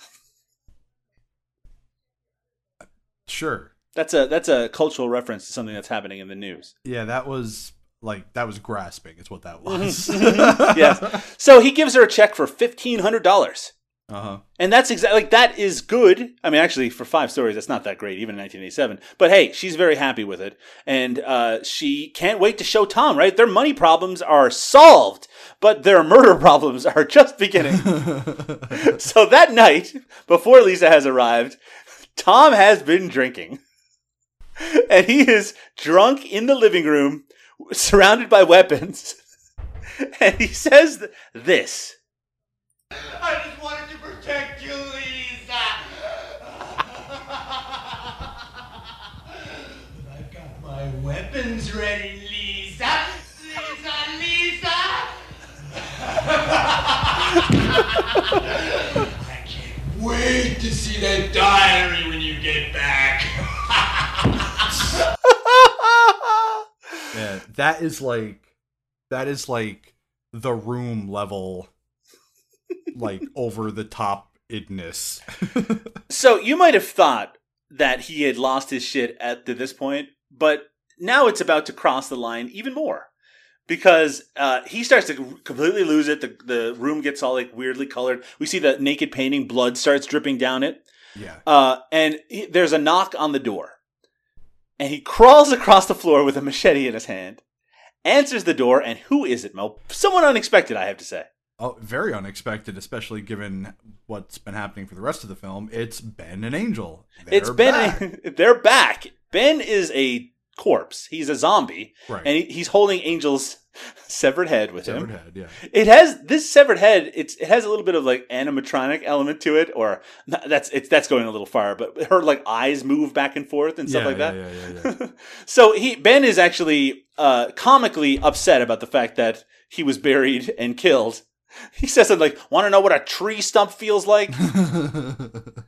and uh, but he says because it wasn't their time, they can't rest until Tom dies, and that leads that leads Ben to throw Angel's head at Tom, and it immediately bites his crotch, and he like it's like that scene in Evil Dead 2 where the head bites uh bites uh, Ash's hand, but he's like ah, he's like freaking out, and then he takes the head off of his crotch and throws it in the trash. And then, uh, yeah, yeah, yeah, yeah, yeah. And then Ben has another great, well, great's not the right word. Another quip here where he goes, "Hey Tom, how do you like my Boris Karloff act?" And he starts doing the mummy walk.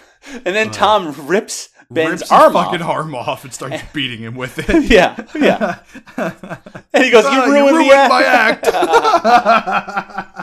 so then we see the rest of the corpses start to return. Uh, the a, a burned corpse, the um, the corpse of the delivery guy, crawls out of the barrel. Actually, this I, this I actually, yeah, I was gonna say, I dig the hell out of the uh, the burn burned corpse makeup. It's great. He has a, the screwdriver still in his head, and he puts the cowboy hat on over it. Yeah, yeah, yeah. uh, and then while this is happening, the the cab, the Ritter cab, pulls up, and Lisa gets out with a suitcase because she's back from her, her stupid mother's. You see. Mm-hmm. Uh, so you might be wondering, well, how is this going to play out? Zombies returning. This is obviously part of Tom's weird fantasy or weird mental breakdown. But no, Lisa can see everything that's happening. Yeah, and so she gets dragged into the house by the delivery guy. It like this movie gets so crazy at the end. It's really a little hard to uh, explain exactly how fucking nuts it really does get. Right. Yeah. No, it gets really fucking nuts. Like the lawn guy crawls out of the backyard. The, the sock is still Digs in his himself up. See now the lawn guy, I'll get you know it's good for him because he's the one who seems to have it the easiest as far as like the makeup he's got to Yeah, wear. no you kidding, know? right? Except he still has to have that fucking hair, poor bastard.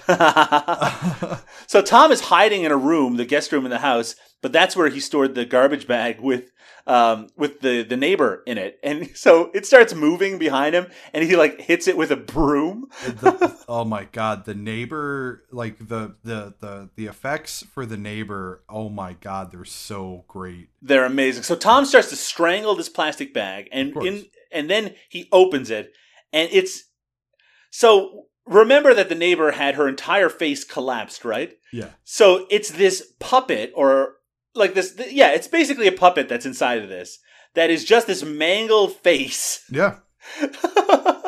and it doesn't even like. It's not even a person for the rest of it. It's just making sounds going like blah blah blah blah. Yeah, and like and basically like requires other members of the cast to carry it around. Exactly. Yeah. Yeah. So Joel Wynkoop basically has to carry this thing around for the rest of the movie. yeah, yeah, yeah. So uh, Tom can hear that Lisa is in the house, so he goes out and he pulls the burned uh, delivery guy off of her, and in the process, he rips the guy's head off, and then the guy picks it up by the screwdriver and reattaches it, Because that's how those things work. and he even turns the screwdriver in order to tighten it. so Lisa is rightfully very confused about what's happening.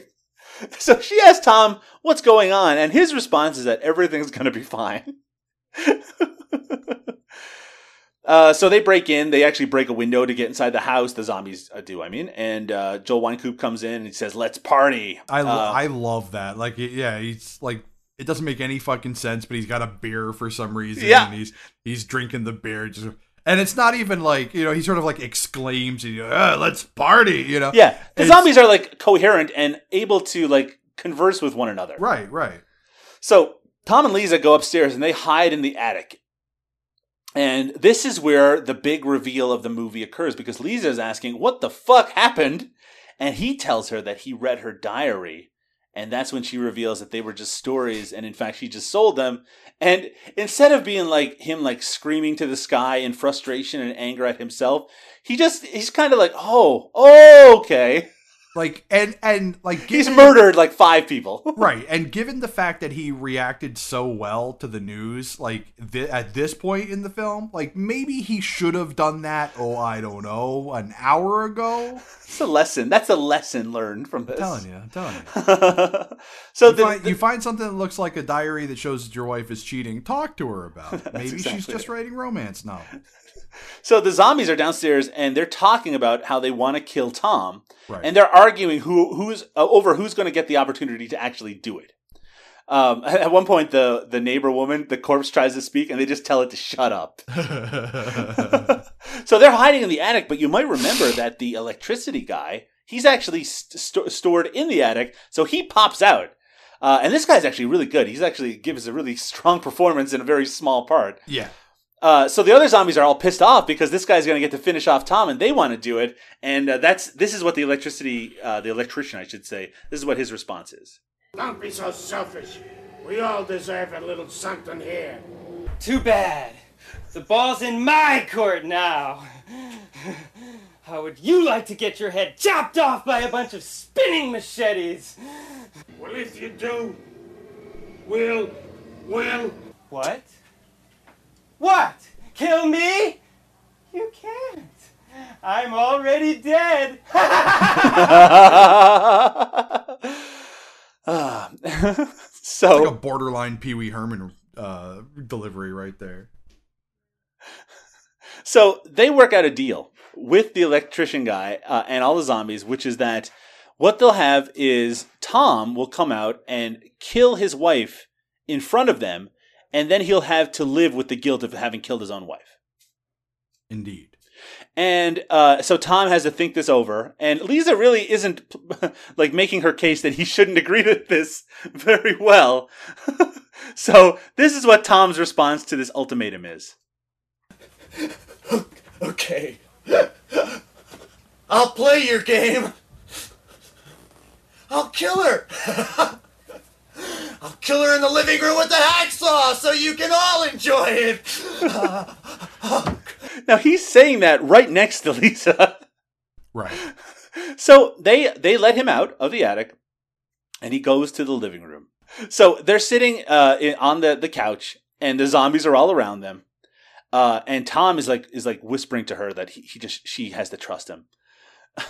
so he grabs the hacksaw and he goes, "This is what you want. This is it. Well, you got it." So he puts the hacksaw to his own neck. Yeah, he puts it to her neck first, but then he switches and he slits his own throat. Yeah. And the zombies' response to this is, is "We can all rest now." Did we play the clip about him saying, "I'll play your game, I'll kill her"? Blah blah Yeah. blah. We oh, did. Okay. I'm sorry. I'm so fucking distracted right now. There's nine million things happening. so the zombies all head outside, just like that scene in the Simpsons episode where where all the zombies have to, to bury themselves. still, still pushing that boulder. But they're, they're like they all have to like jump into a pit with like flames coming out of it. Yeah, so I'm Um, assuming they're jumping into hell. Yeah, I don't know what they all did to deserve to burn in hell for all eternity, but Right. probably something. Yeah, for all we know. So uh, we do notice that uh, Lisa looks Well, maybe back. maybe not Ben so much. So Lisa looks back to where Tom's uh, killed himself, but his corpse is missing. And she looks confused for a second because she looks confused for most of the movie. Uh, and then she goes outside. And if you're wondering if there's one last big scare, there certainly is because she goes outside and tall, Tom bursts up from the uh, from the floorboards or whatever, the stoop, and the grabs at her, and that's the end. Yup, yup. Uh, Mo, did you interpret this movie as that part where he's drunk and surrounded by weapons, and that is like when he hears the knock on the door and ends up being Ben? That everything after that point might be just some sort of weird, twisted brain fantasy in his head? Uh, it's entirely plausible. It makes a lot more sense than what actually is in the movie. Yeah, let's just say that's what happened. D- doesn't it when the when the zombies are enter into the plot? Doesn't it seem like an entirely different fucking movie? Yeah, it becomes a completely different movie for the last half hour. Now, listeners of the show, you might think that we've all, that's the well, that's the end of the movie. I just told you, right? So certainly there isn't any more sound clips to play. You'd be wrong. You would be wrong. So Mo, what is interesting about the closing credits of the movie Killing Spree? Well, it features a song written and performed by uh, Asbestos Felt. The song itself is called Beast Within, and there is a rap in it. There is a rap, which was very popular for 1987. So. So if you want to hear the star of the movie rap the plot of the movie like it's some sort of Will Smith movie from 1994, it would sound something like this. And I have a good chunk of it, so just make yourself comfortable. I came home with a pay cut. Found out that my wife was such a slut. Seems like she's been seeing everyone in town, so now I gotta get them so they won't be around. My best friend came over with a little tramp punk. They both were obnoxious in a little big trunk. Cut off a head, beat him till he's dead. I said, cut off a head and beat him till he's dead. Is action in the bed. Spun the fan around and chopped the top of his head. With his karate stuff. I just strung him to the rafters and sliced up his gut. The law may come back to get what he missed. Murdered his hand and his head. Boy, was he pissed. Delivery tried to pick up my wife. Screwdriver in the head. Had to take his life. The hag next door was a pain in the butt. Wanted to kill her husband just to shut him up. I got real annoyed and didn't want her in my place. Ripped a jaw with the hammer and I chewed on her face. Yeah. That's right, it's Rage Against the Machine with Beast Within. it's I gotta be honest with you, like I love that like a lot. I really do like Yeah, it. yeah, yeah, yeah, um, yeah. And it also, for if you have been listening to this episode so far and you weren't sure about the sort of tone that Killing Spree has, that would give you a real sense that this is a goofy fucking movie. It's a super goofy movie. It's a really silly movie, and that is absolutely fine because it knows what it is. Because you don't write a rap for your closing credits unless you know what kind of movie you have. Right. There are a couple of interesting things about the closing credits. As I mentioned earlier, it is dedicated to Herschell Gordon Lewis, the real godfather of gore. Mhm. Uh, also, uh, one of the people who helped Tim Ritter when he was making this movie, uh, he helped do some casting and gets a thank you, is uh, is friend of the show, Donald Farmer. Huh. A lot of crossover in the no budget world of filmmaking. Right. The director of Vampire Cop. Vampire Cop. Is that the And- movie? I don't know, man. that sounds like that's what it is. I'm pretty sure. I'm I'm I'm so bad with with remembering who is in what and who did what. I mean, I, I know names and I know titles, but man, it's hard for me to remember who. It's all that vaping has destroyed your memory. Yeah, that's that's what it is. Yeah, We should talk to. Congress about this. Uh huh. anyway, that's the movie, Mo. That's Killing Spree from 1987. What do you think? I loved it. I thought it was great. It's really good. I'll tell you what's strange about Killing Spree is that it it's not been that well reviewed. A lot, you know, a lot of of standard uh, critic reviews of Killing Spree, they t- they talk about how the effects aren't very good, or that it might be a little ponderous. Uh, but I don't find that at all. Actually, I love the pace of it because it is just a series of like setting up the murders and then like playing them out in various creative ways. And in that sense, it really does play like a Herschell Gordon Lewis movie because that's how all of those movies are for the most Right, part, all- right, all, yeah, the gore yeah. ones. Uh, and and they the kills themselves are all great and all very inventive and really fun to watch. Yeah. The main performance is incredibly fun to watch. And it, you know, it's this movie is 90 minutes long. You know, you're in and out. Has that crazy ending where shit just goes off the rails in a Yeah, really the whole fun way. fucking thing turns on its ear. Yeah. Yeah, no, I loved I love Killing Spree. And I really feel like if you're the kind of person who really embraces micro budget filmmaking, it's amazing what they did on on a very, very low budget here. Um, and what we said at the very beginning and what Tim mentions on his commentary, yeah, this is what you should expect out of micro budget filmmaking because they were able to do stuff like there were there wasn't someone constantly looking over him telling him he couldn't do things so that allowed him to be creative and you know this is also a good way to, to pay tribute to someone in that this is not you wouldn't watch this movie necessarily and say oh this is just a copy of a herschell gordon lewis movie no it's it's a modern version of those kind of movies Right. Exactly. and in some ways it's more entertaining than most of them because it it has a much better sense at least more entertaining i would say than, than some of the earlier herschell gordon lewis movies where they they didn't quite have the formula together yet i say that with the knowledge that uh, the 2000 Maniacs, they got it right away. well, yeah. I mean, I see. I I'm a big fan of Blood Feast. I like Blood Feast a lot, and I love 2000 Maniacs. But it's Color Me Blood Red, the third one that I don't particularly care right, for. right, Yeah. right. But I mean, you know, I could see I could see someone watching Blood Feast without any background on how important that movie is and the influence that's had, and, and be like, well, what's the big deal? It's just a bunch of like, uh, it's just a cow's tongue, and and you know, and there's nothing to it. But it's a cow's heart. but here, like, if you're the kind of person who would sit down and watch a movie called Killing Spree, I can't see you being disappointed with what you get out of this movie. Wow, exactly. It gives you except except no no boobs. No boobs. oh, we have a low bar that we're trying to reach. well, look. I mean, you know, it's the three B's. You know, bloods, boobs, and beasts. yeah, and if you consider a zombie a beast, which you should, which you should, then this movie, you know, and there are like there is a person with boobs in this. Um, Man, our that's a real low bar there. what we're trying to say is seek out Killing Spree. You will not be disappointed. If you're a listener to this show, yeah, no, this is very, very worth your while. But I have a question for you, Moporn. With with the understanding that your memory has been shot because of your vaping, Yeah, that's why, Um, that's why it is. do you prefer Truth or Dare or Killing Spree? I don't know, man. They're both so much fun. Um, I don't know. I think I think Killing Spree might have a slight edge, but Truth or Dare is probably the better made film. I, I, I think you're probably right. I actually think they had more money to make Truth or Dare.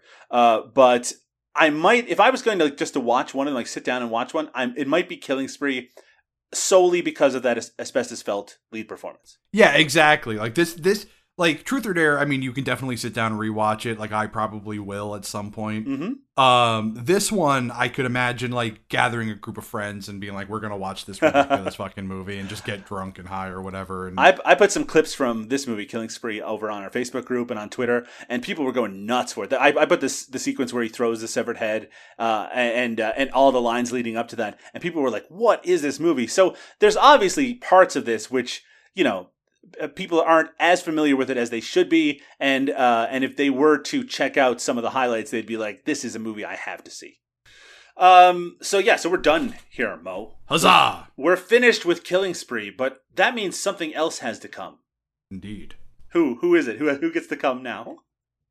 Uh, well, certainly not Ben. He's he's had too many already. Uh, Mo. What are we going to be uh, watching on the next episode of No Budget Nightmares? I forget what year you said it was, but we're going to be watching 2007. Necroville. 2007's Necroville. 2007's Necroville, directed by Billy Garberina. Now, uh, we haven't. We've actually featured Billy Garberina on on a on an episode of No Budget Nightmares before. He pops up very briefly in Chris Seaver's segment from High Eight. Ah. Uh, and in fact, I believe on that episode, I even mentioned that I recognized him from Necroville because he not only directs it, but he's also the star of it. Um, and my, I saw Necroville years ago. Uh, I remember hearing about it on an episode of a podcast called Mail Order Zombie, which was just focused on covering solely zombie movies, and they gave a really positive review of it. Uh, and I and I checked it out afterwards, and it's sort of my memory tells me it's almost like Ghostbusters meets uh, like a low budget Ghostbusters riff, uh, except they're they're going after zombies and werewolves and vampires as opposed to just ghosts. Yeah, so that sounds super fun.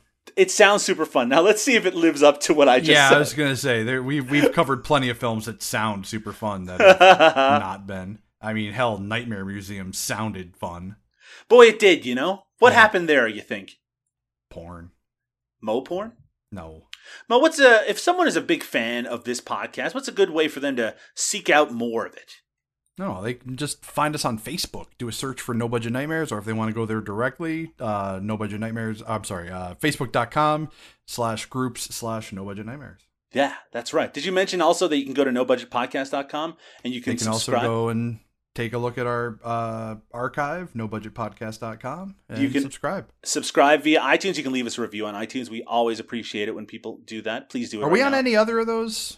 We're on all. We're on Stitcher, and we're on the Google uh, the, the Google podcast uh, listing, and we're on a bunch of other ones as well that kind of automatically get put in. But you know, iTunes is still the big one for the most part. The big boy, yep. Uh, I should mention at this point that uh, recently I uh, have stopped writing for DailyGrindhouse.com, which is something we usually would would uh, promote at this point. And usually, when you get a link, if you're not subscribed to the podcast and you see our links via social media, it would have linked to DailyGrindhouse.com. So, uh, for the foreseeable future, for the immediate future, I should say, the links will go to, of course, NoBudgetPodcast.com. But we all we are in the process of looking for a new home for No Budget Nightmares. You, listener, will not have to wait or be confused. Please subscribe, and then you'll always get the episodes as soon as they're released anyway. But uh, if you're a part of a podcast network or you're interested in uh, gaining yourself a No Budget Nightmares uh, podcast, well, why don't you drop us a line and we can have a little talk? There's actually been some interest already, so pretty soon there'll probably be a new central home for No Budget Nightmares. All right. Yeah, skeet skeet. Motherfucker, motherfucker. That's right. Uh, Mo.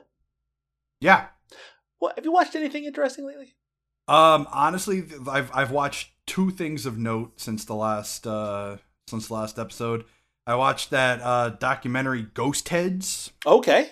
Um, that was a lot of fun. Had a couple of. I was very disappointed that there was no like talking head interview with uh, Chase Ambrose. Oh, you know? right. Uh, a friend of I don't know if he's a friend of the show, but he's a friend of mine. um, you know, and the guy who runs the uh, the Georgia chapter of the Ghostbusters. Um, he's basically in it for, like he's in it for two shots basically one where he says uh, i'm the head of the georgia chapter of the ghostbusters and one other scene where you just happen to notice him and they, they focus a lot on some very weird things that like i as you know uh, like as a documentary filmmaker i wouldn't have done that personally but they uh, whatever they must have found those stories interesting enough um and then i watched uh keanu Oh, what did you think?